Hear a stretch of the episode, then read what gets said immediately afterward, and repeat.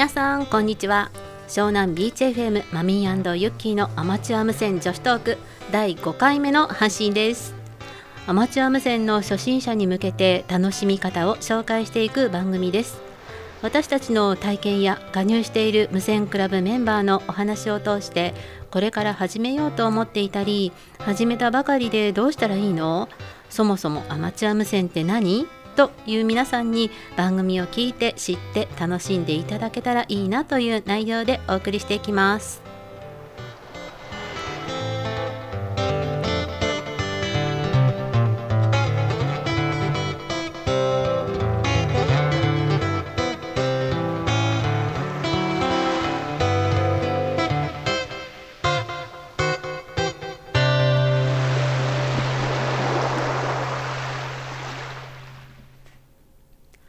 そしてお話しするのは私、マミーこと、コールサインはジュリエット、ジュリエット1、単語、ズール、X レイ、JJ1TZX です。そして、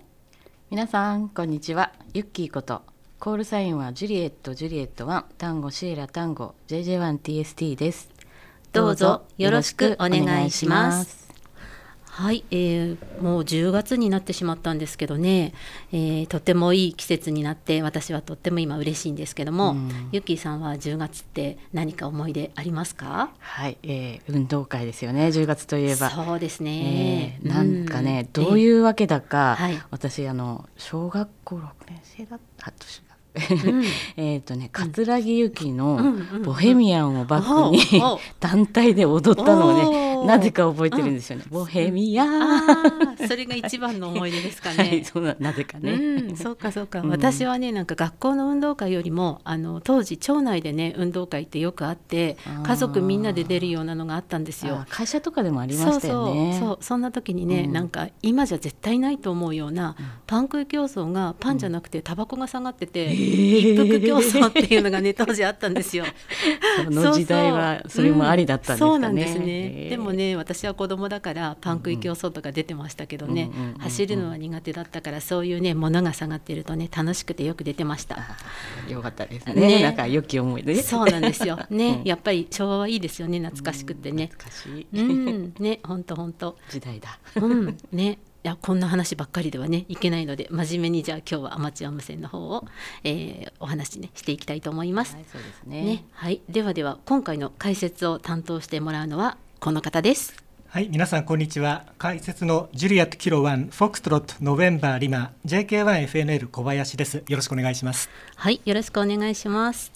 本日は2023年10月6日です。はいそうですね。暦の上では秋本番という時期になってきましたよね。はい。小林さんは秋に楽しみにしていること何かありますか？あのよく読書の秋って言いますよね、うん、涼しくなった秋の夜長は読書に向いているってことのようです、うん、私はあの SF が大好きで自宅は SF の本で溢れ返ってます、うん、でも最近は読書のスピードが落ちてしまい買うだけで積んどくになってしまってます、うん、今では読書も趣味ととても言える状態じゃなくて、書籍購入が趣味っていうふうに半分ふざけて言うようにしています。なるほど、ね、それはすごいですね。うん。ね。であのアマチュア無線についてですけど秋はどういうシーズンですかね？以前は台風が怖いってお聞きしましたけどはい、あの特にあの HF 短波帯においてなんですけども、はい、秋は春と並んで海外と交信しやすい季節なんです。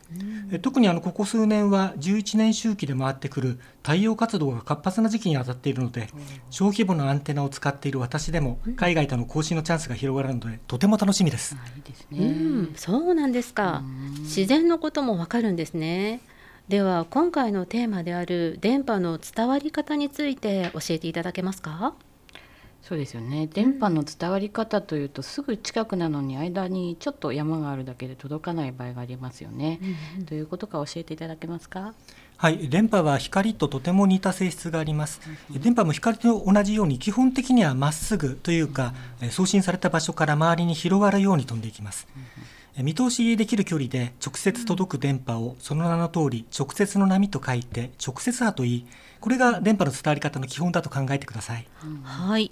えビルや山の陰ではお日様の光が十分届かなくて暗くなってしまうのと同じように電波も弱くなったり届かなくなってしまうんですね。はい。実際には電波にはビルや山で反射したり影に回り込んだりする性質もあります、なので見通しでなくても電波が届く場合もあります、えー、回り込んでいく電波を解説、えー、回るオレって書きますけども解説波。反射していくと反射して届く電波を反射波と言います意外なところまで電波が届きますね。そうですね、私は144メガヘルツ。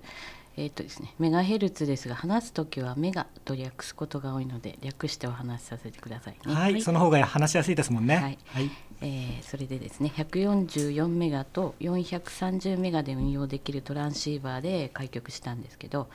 自宅からだと2から30キロぐらいなのに高い場所に運用移動運用した時はその10倍ぐらい届いてすごく嬉しかったのを覚えてるんですよね、うん、それからはなんだかね高いとこ見るといつも上がってきたくなってしまうんですよね。はいマミさんは、うん、それって無線化あるあるってやつですか？そうですね,、うん、ねあの私の方は144メガ SSB で自宅から約200キロメートルぐらいの長野県の軽井沢町の方と、うん、更新ができたんですねコンテスト中でもう誰もいないかと思った時にかすかに私のコールサインを呼ぶ声がしたんです。ボリューム全開にしてヘッドホンを耳を押し当ててもう途切れ途切れに聞こえてくるコールサインがなんと軽井沢の曲だったんです。144メガで聞こえるとは思っていなかったので嘘かと思いましたけどやり取りをしてみると間違いありませんでした。思わず相手の方に144メガで初めてですって叫んでました。うん、もうね嬉しかったんですよね。うん、うん、で430メガの FM では、えー、群馬県の前橋市で移動している、えー、局とあのつながったんですけど、うんうん、その方はやはり赤城山の麓の高いところにいらしたそうです。とっても綺麗に聞こえて本当に群馬県かなって思いましたけど高いところだとこんなにもスムーズに遠くと更新できるんだなって思ったんです。あそうですよね。嬉しいですよね、はい、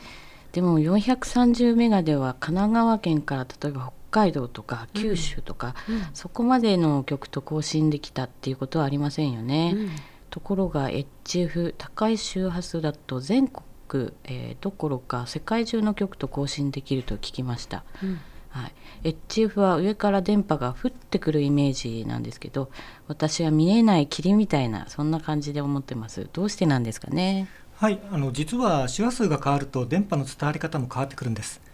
アマチュア無線はあの運用できる周波数がここからここまでっていうふうに決められてますよね、ね、幅があるので周波数の帯と書いて周波数帯とかアマチュアバンドって呼ばれてますよね。はい、はい7メガヘルツ帯とか50メガヘルツ帯とか聞きますがそのことなんですよね。それとは別に、えーと、40メーターバンドとか6メーターバンドとかそういう呼び方もね聞いたことあるんですけどそのあたりも教えてもらえますか？何々メーターバンドっていうのは、うん、えー、周波数の代わりに波長波の長さで表したものです、うん、波長は電波の速度を周波数で割り算したものなので、うん、えー、周波数が高くなるほど波長は逆に短くなります、中波とか短波とかいった電波の区別の仕方は波長に関係してきています、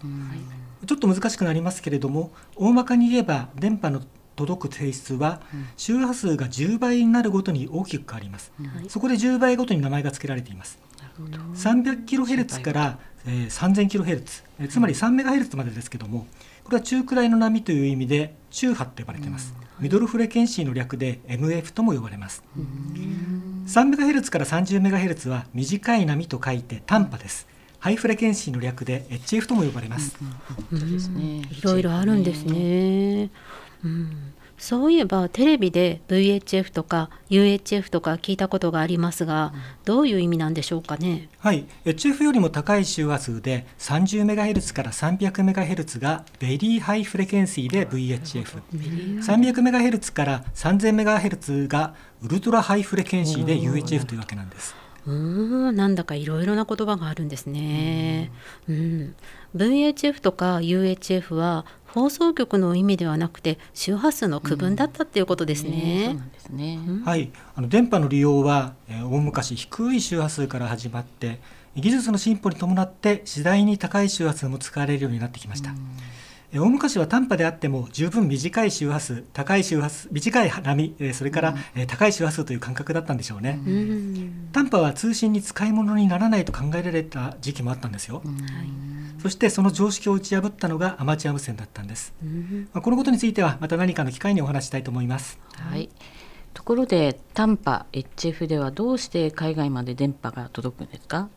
はい、えー、先ほどは代表的な電波の伝わり方として直接波、うん。解析波、うん、そして反射波があると言いました、うん、えもう一つは、ま、我々アマチュア無線化にとって重要なのが電離層反射波なんです、うん、え空の高いところえーまあ、地表から 100km から 1000km ぐらいのところにですね、えー、中波 MF や、えー、短波 HF の電波を反射する領域があります、うん。これ電離層っていうんです、はい、えー、HF の電波はこの電離層と大地の間を反射していくことで日本全国はもちろん全世界に届くことになります、うん、電離層は太陽からの紫外線や X 線の影響で発生するんです太陽活動が、えー、とても重要です。なるほど。でもさらに高い周波数の VHF は UH ウルトラ、えー、UHF の電波は電離層は使えないんですか？はい、えー、通常は VHF や UHF の電波は電離層を突き抜けてしまいます。ただ例外もあって、ね、はい、春や夏にかけて VHF の電波も反射する電離層これ E スポって呼んでますけども、はい、えー、スポラディック E 層突発的な E 層 E 層というのが発生して、えー、短時間が短時間発生することがあります。えー、50MHz で北海道や九州がすぐ近くの局よりも強く聞こえてきたってことがあります。うん、車でいつもの FM ラジオを聞こうとした時まあ、FM ラジオって80メガとか90メガぐらいの周波数ですけども、はいえー、いつも聞こえない遠くの曲が渾身してびっくりしたこともありますよね。うんうん、ありますあります。前の回でマミーさんが28メガ FM で東北の曲がまるで近所にいるように聞こえたというお話がありましたけれども、はい、これもこの e スポが出ていたんですよね。うん e スポのシーズンは春から夏なのでこれを過ぎると来年までまた待たなくてはなりません。はい、そうなんですね。特別なんですね。じゃあそれを聞こえた私はとってもラッキーだったっていうことですかね。うん。電波の伝わり方飛び方を考えると VHF や UHF よりも HF の方が良いところばっかりのような気がしますが。はい、えでも高い周波数の電波が電離層を突き抜けてくれるからこそ宇宙との通信例えば衛星通信が可能になります、うん、先ほど HF は 3MHz から 30MHz VHF は 30MHz から 300MHz と言いました HF は20幅が 27MHz しかないのに、うん、VHF は 270MHz も幅がありますよね、うん、アマチュアバンドも VHF の方が広く割り当てられています、うん、バンドが広いため広い電波の広い電波の幅が必要となる通信も可能になります。近くの仲間と安定して更新を楽しみたいって人には向いていると思います、またごく稀ですけれども条件が整えば UHF で数百キロメートルの更新ができることもあります神奈川県から北海道や沖縄と交信したっていう例も実はあるんですよ。もう一つ HF はとても大きなアンテナが必要ってところが問題になる場合もありますよね。このお話はまたアンテナの説明をするときに、えー、したいと思っています。はい、ゆっきーさん HF で更新したことあります？はい、えー、まだね少しだけですが、えー、斜め側なんですけどね。とてもその時はね混雑していて電波を出す隙間もないくらいでしたね、うん、はい。えー、まだ今でもね聞き流しがあ結構多いかなと思うんですけどでもいざ遠くの人とねお話しすると天気の違いだったとか地域の美味しいものだったりおすすめの場所なんかね、えー、いろいろ聞けたりしてとっても楽しいですね。うん、マミーさんは？はい。私も出たことありますけども、うん、21メガなんかは比較的空いていて楽しく更新できましたよ。うん、電波が届、えー、遠くまで届いてとっても感動しました。ところでユッキーさん VHF、UHF と HF どちらが初心者におすすめだと思いますか？はいそうですね。私たちがいる神奈川県みたいに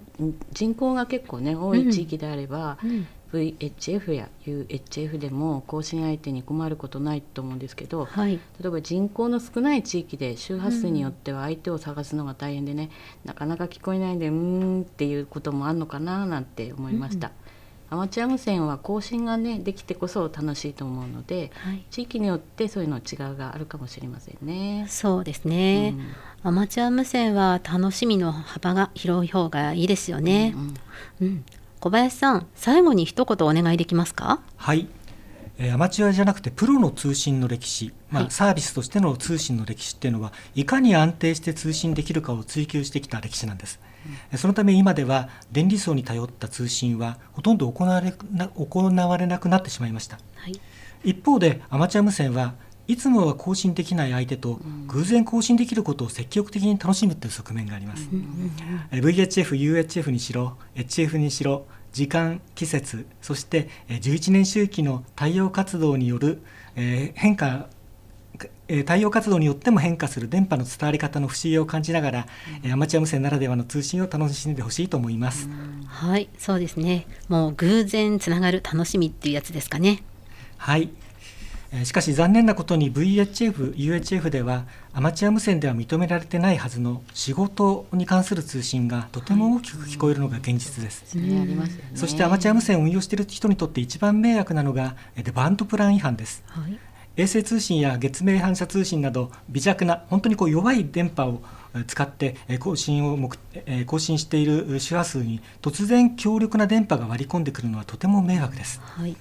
えー、どちらも法律違反なんですけれども、これらの存在がアマチュア無線を楽しむ邪魔をしているように思います。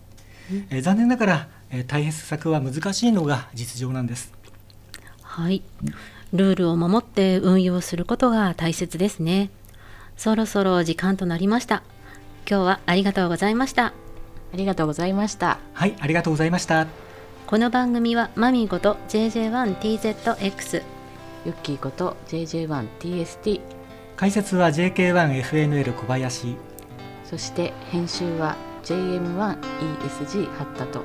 JJ1XTS 秋。ディレクター JL1BTJ 石井。